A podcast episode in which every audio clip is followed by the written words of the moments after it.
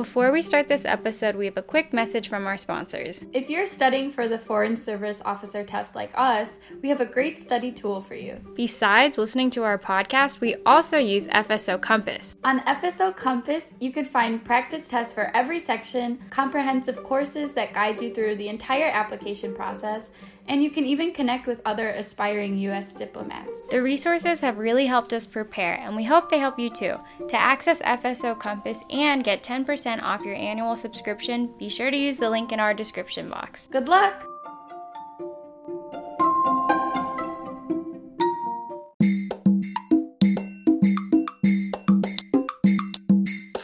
Hello, everybody, and welcome back to another episode of How Did We Not Know That? I'm Nat. I'm Jack. And I'm Esteban.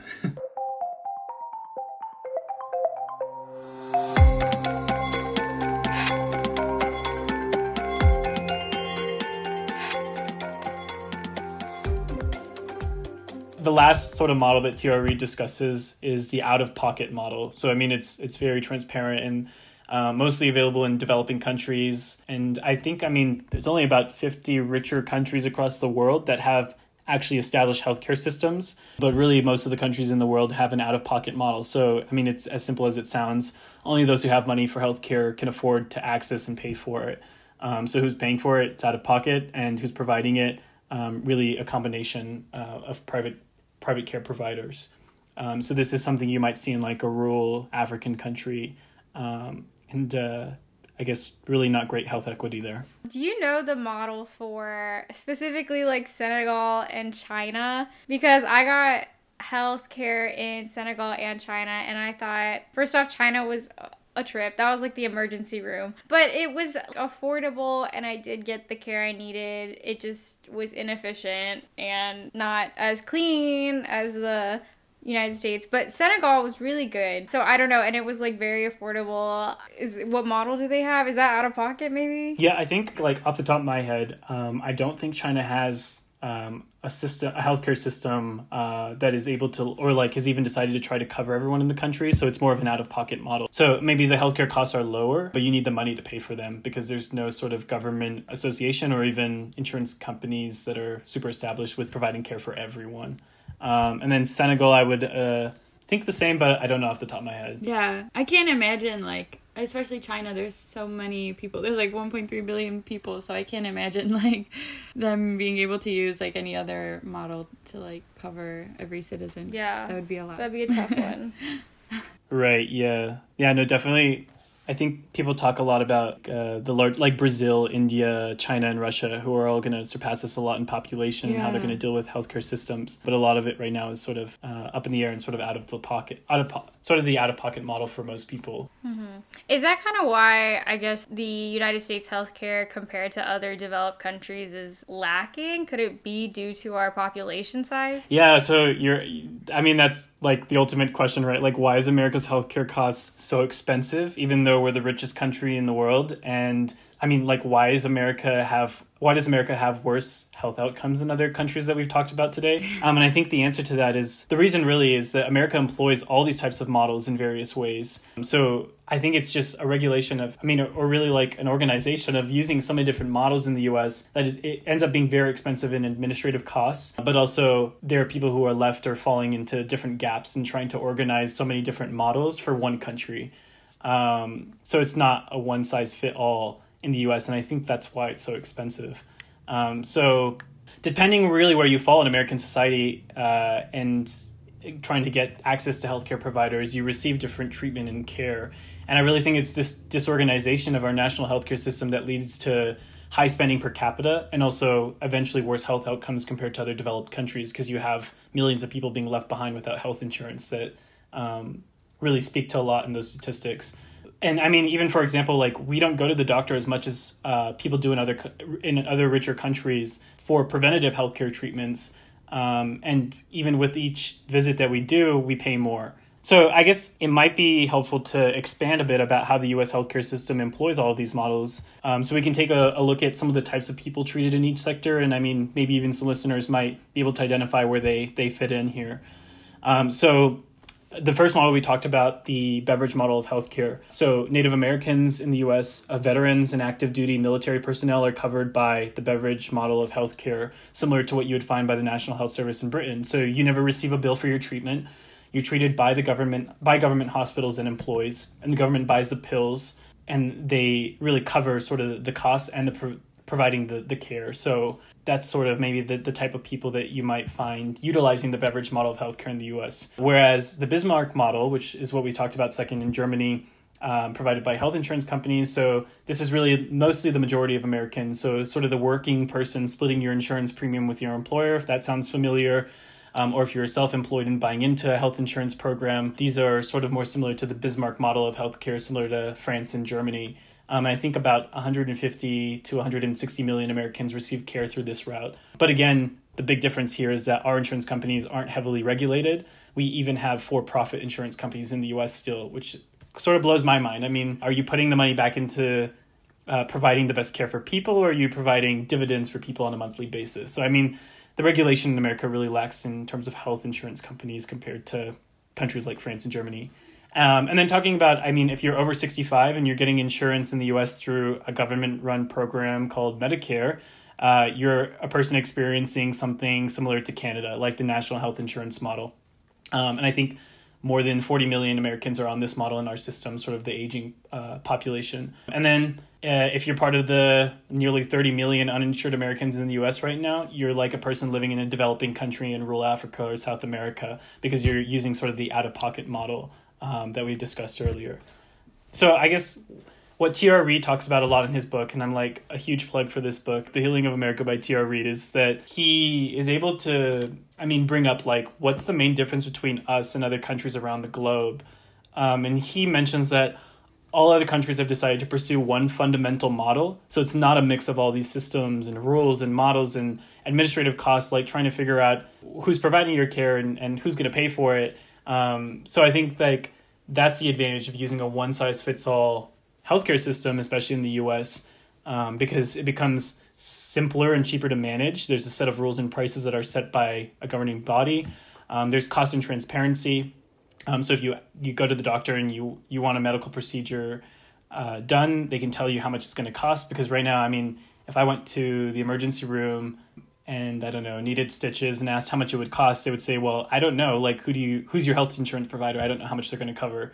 Um, they won't be able to tell you. Versus like having a system where you have that that price schedule, um, and they can tell you exactly how much it's going to cost, who they're going to charge, who's going to pay for it. Um, and then also I, I've mentioned administrative costs, so that's sort of a a vague term. Um, but I guess to expand on that, it's it's a lot of like the paperwork and the backside of deciding who has health insurance, who's charging their health insurance company. Um, and in the U.S., I mean, the statistic is that uh, there's about an 18 to 25 percent cost in just administrative costs to every bill that they pay for medical procedures. Um, and what other countries have found using one single model is they are able to keep these administrative costs low. So, I mean, Canada has a 5% administrative cost, Britain is 5%, um, France is 3%, and I think Taiwan keeps it below 2% of administrative costs versus the US, who is spending a lot more money in these terms of, in terms of just trying to organize and balance all these different um, systems. Yeah, it seems like like how I can't even imagine trying to regulate everything in our healthcare system because there's like there's so many different models and it's like I guess uh it just your healthcare and your like health insurance experience depends on where you are in society and like it's so different for each person. It's like how can you expect to regulate that if there's like four different models, I guess. Um, each person has a Definitely. very different. I think yeah. just like one of the, I mean, what's what's crazy about our healthcare system right now is, I mean, if you're covered under something like Medicare, um, and you're receiving the same exact procedure, uh, doctors receive less um, for the procedure when your provider is Medicare because it's being paid out by the government.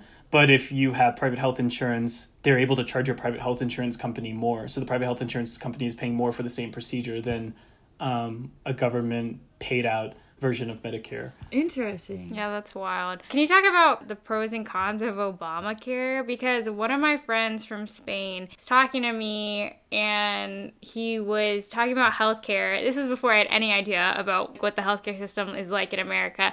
And he was complaining about the American healthcare system and he was like, Obamacare. I mean, Spain had that like way back in the 1800s. Da, da, da. You guys are so far behind. So, what was Obamacare? He was saying it was like a first step towards getting better healthcare. What are the pros and cons? Why do people complain about it? yeah, no, I think every American has this question, and Obamacare is always thrown out there, you know. Um, yeah, so I mean, um, yeah, I'm definitely not an expert on the Affordable Care Act or Obamacare, but I can just share a little bit of my own perspectives on like what it brought um, and maybe what your friend was mentioning in Europe. So, I mean, off the bat, something that comes to mind is um, I've mentioned private healthcare insurance companies in Germany and France uh, can, can't deny you coverage based on pre-existing conditions.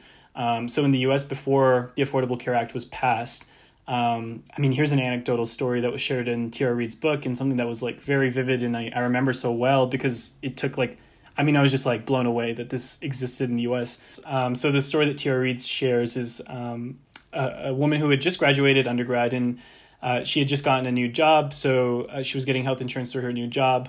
Uh, but she was off of her parents' um, health insurance. So, I mean, that's another addition of the Affordable Care Act. It extended coverage on your parents' health insurance until you're 26, but before it used to be much younger. Um, so you dealt with a lot of young people who were uninsured. But anyway, so she, she got this new job, but then um, she came down with symptoms of, of lupus. Um, and because lupus took a really heavy toll on her life, she lost her job. So losing her job, she lost her health insurance.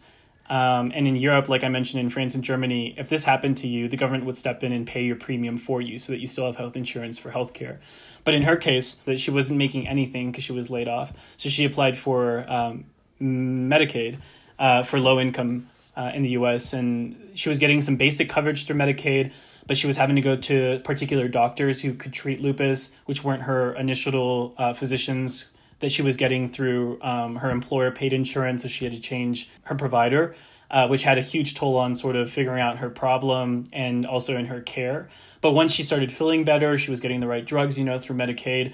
Um, she ends up getting a job and then she makes too much to qualify for Medicaid. So now she's uninsured again. So she starts looking for insurance companies in the US. And, and before the Affordable Care Act, um, they could deny her coverage based on her pre-existing condition of lupus. So she had to say like, I have lupus and I'm looking to be covered. Um, and the insurance company could say, I don't want to take you because you're going to cost money. Um, and so they denied her coverage. She couldn't find a private healthcare insurance company.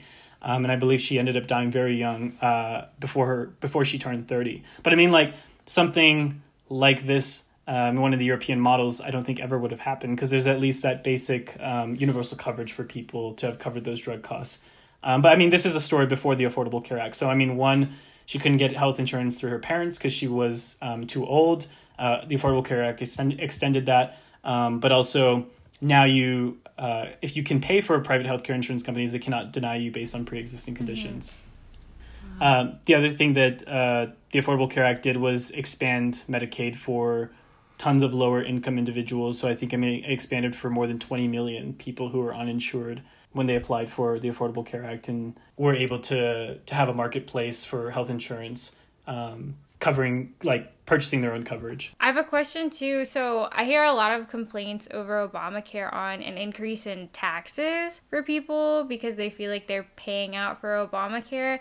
Now, is that true, or is the issue lying in the fact that there's privatized health insurance companies that can control your premium? So if they now have to cover more people who have higher health risks, then they increase the premium for everyone else under the insurance. Yeah, that's. I mean, that's a great question. I always like. I think a common complaint. Um, I don't know the answer off the top of my head um, of how directly they're impacted by like increased taxes for um, the Affordable Care Act.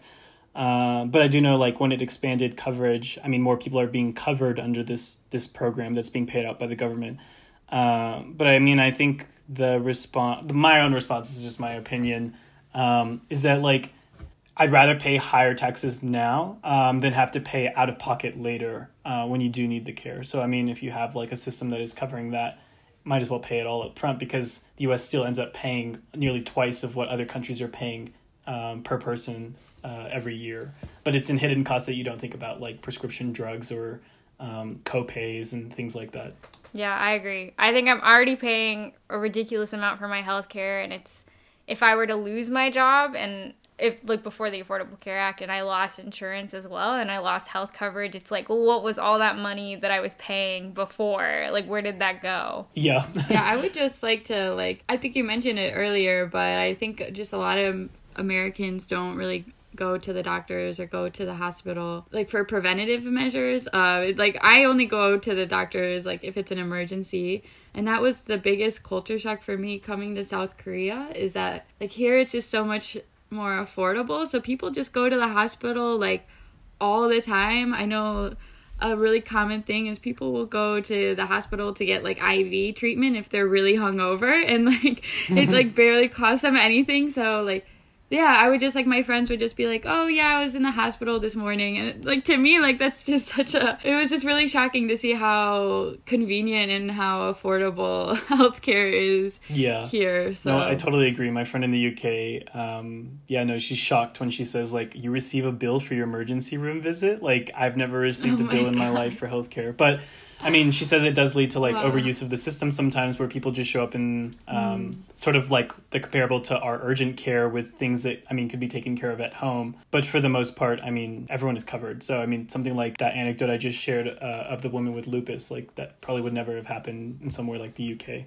Um, and yeah, no, talking about preventative care in the U.S., I think that's one of our biggest issues um, right now in the, our healthcare system. Is that it sort of like limits access for a lot of people. But I mean, even people with health insurance companies, I mean, copays, that's what they're supposed to do, deter you from overusing the system. Um, but you have people who, I mean, have a, an, um, I mean, they have an ear infection. They're like, oh, I don't really want to pay the $40 copay. I don't want to go to urgent care right now. It'll get better. Um, and I've seen this, I mean, even shadowing physicians, where a woman who had an, an ear infection didn't go because she didn't want to pay the $40 copay. It ended up turning into a septic infection, which is lethal, um, and had to get like tens of thousands of dollars in care um, when she could have just paid the $40 copay, gotten some antibiotics, and likely killed the infection before it, it uh, was infecting her bloodstream. So, I mean, there are cases like this in the US where, yeah, preventative care really isn't at the forefront of our values or, or something like that. But, I mean, since we're comparing all these countries, uh, it's it's important to mention too. I mean, like even health insurance companies in Germany and in, in France. So Germany's like competition between insurance companies is sort of benefits of what they can offer people who join their insurance companies. So in Germany, I feel like uh, I think they, they offer perks based on your preventative care. So if you go to the doctor at least once a year, you reserve a certain amount of reward points or something, which are paid out in like, I don't know, maybe some sort of gift card compensation or something like that. what? Yeah, but I mean, for the healthcare insurance company, it's very low. You're paying a, I mean, you're paying like a six hundred dollar premium a month, and they're giving out these small incentives. But I mean, it's all preventative care, so they're going to catch, they're going to catch something before you end up uh, developing a septic infection, and the health insurance company has to pay out thousands of dollars for that versus just getting you those antibiotics when you need them. So I mean, it keeps costs low for them as well. Mm-hmm. T on that. Have you guys seen the TLC show Dr. Pimple Popper? Yes, I love that show. the reason why these people are coming in with, for lack of a better word, like these extreme skin problems is because they were probably uninsured or they were scared to go to the doctor to get it figured out when it was a small issue and now it's huge and yeah. But I mean, that's how we got Dr. Pimple Popper. So Only in America. So, yeah, so I guess, like, what is the solution to the healthcare issue in the US? Yeah, what's your opinion? How do we fix it? Great question. Something I'm like always thinking about, and um, I mean, solutions are offered by T.R. Reid in his book *The Healing of America* as well, which a lot of my opinions come from. Um, but I, I think, I mean, the main issues in the U.S. right now is we we have lower health outcomes um, in comparison to these other richer countries who have other healthcare systems, um, and we also are paying twice of what they're paying. So it's like. How do we reduce costs and how do we extend health outcomes in our own system when we're one of the richest countries with the best medical providers, the best sort of scientific research going on and innovation in therapeutics, I think it just plays back to the beginning where like it's very expensive maintaining so many different systems in the US, um, where it creates a system that's kind of like a mystery. Like you don't know how much you're going to pay for a procedure. You don't know who's covered by what procedure because it's just very confusing on on who's providing the care um, um and who's paying for it. Um, so I mean, I think going forward, it's very important that we have like a set price list of how much the bill will be. So there's like that that standardized cost and transparency transparency aspect. Um, this is something that's been rolled out in countries like France and Japan.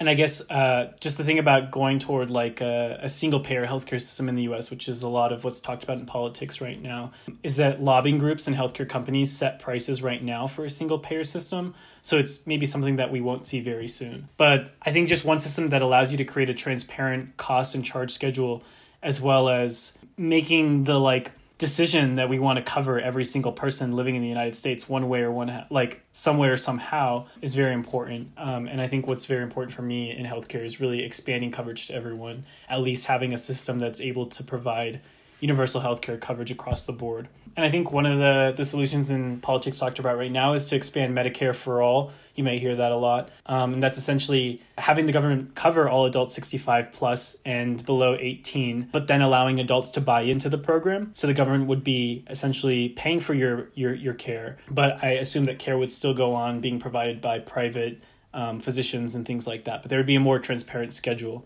Um, so it would maintain coverage at a lot of participating hospitals, but it would also allow for easier access to healthcare options.